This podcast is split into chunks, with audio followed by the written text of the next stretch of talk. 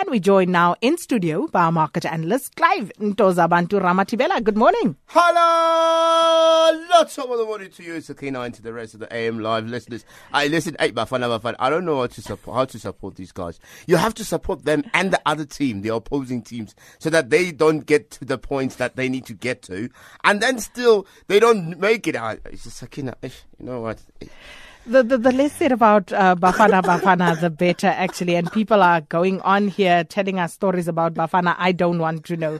But, but, but looking at Asian yeah. stocks, they're on the rise this morning, Clive. Yeah, they're looking very positive. I mean, it's the third day since uh, last week on Thursday and Friday we were positive, and then now again yesterday we were also positive. Now it means that there's uh, some newfound uh, determination to in the equity space because obviously these things are looking more and more positive. But what's interesting to see there is the Asian Asia MSCI Asia Pacific index, which rose now 0.6. If you look the last three days, it's up by about 1.4%. This is very, very good, Sakina. It shows that there's a new sentiment, uh, which is positive within the equity market. But looking at that as well, I looked at the uh, benchmark in terms of the uh, what's happening in Tokyo as well. That's also up by 0.8%. Look at the uh, South Korea and Taiwan as well. Those markets are also up in the positive. Uh, the Topix up by 0.6%. Look at the Shanghai Composite, the guys with the biggest number of retail uh, investors. They're they fell today by 0.4%. Um, but I think that they will pick up after the results come out later on about the uh, Chinese uh, export numbers. So I think that will pick up again.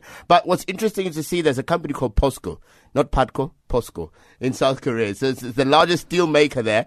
And they've been dumping also steel in the Eurozone.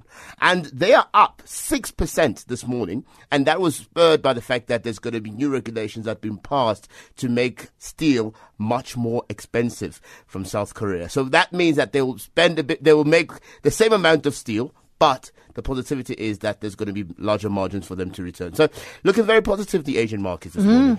And then we heard from your favorite person, uh, Federal Reserve Chairwoman uh, Janet Yellen. Uh, that speech uh, boosted global stocks somewhat? I don't know if she's still my favorite person. You know, she, she, she, you know, I used to love her, and these days she's become very grumpy. Have you seen her when she appears there and she, she looks with the red cheeks there and her nice golden grey hair? And I'm like, wow, man, this woman used to be so nice and spunky. Now I don't know, I don't know anymore. Anyway, it says it comes with the jobs. It's the perks of the job. But Yellen did say yesterday, uh, and early hours this morning, to be uh, more exact, that we must expect those interest rates to rise. So that could happen in July. And what that has done is, is obviously what asset managers do is that they price that into their into their portfolios. And so what you're seeing now, even with the Asian markets and some of the other emerging markets, you can see the guys have already priced that uh, risk into their portfolios, and so that's why they look more positive and they look to see they seem to be um, edging up into the, uh, the the kind of lines or numbers that we expect. But this does make stocks very expensive, so we must be very careful when we do purchase these, especially on the global market. The odds of the rate hike in July is proposed at 22% of the futures on the market. So it means 22% of the market expects the, uh, the rate to go up. And so we're also expecting those markets, those markets to be correct. But when what will happen after the rate?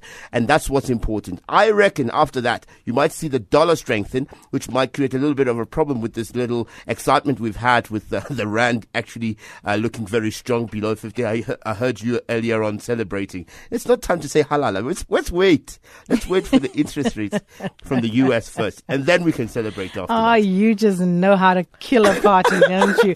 And then I thought you would find this one interesting. You will like this story. Yeah. Saudi Arabia is to reduce public sector wages in post oil plan.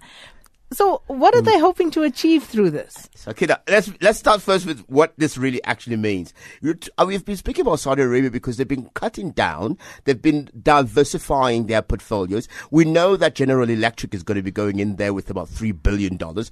We know General Motors is also looking to to create new plants there.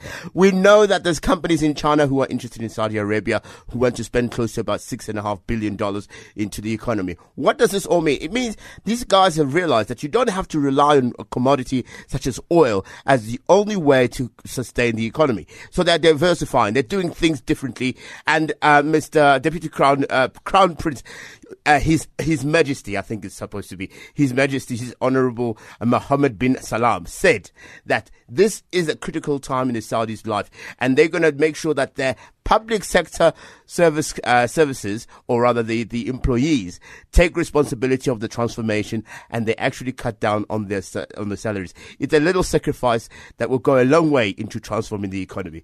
Now, I don't know um, how our Kedas would. Uh, take this one. This is very tough. You know, cutting down salary. yo, yo, yo. Yeah, Ain't yeah, happening. Yeah. No, no, not, not happening. No, no, no, no. Not in the public sector. Mm-mm. Ah, singato ito. Hey, hey.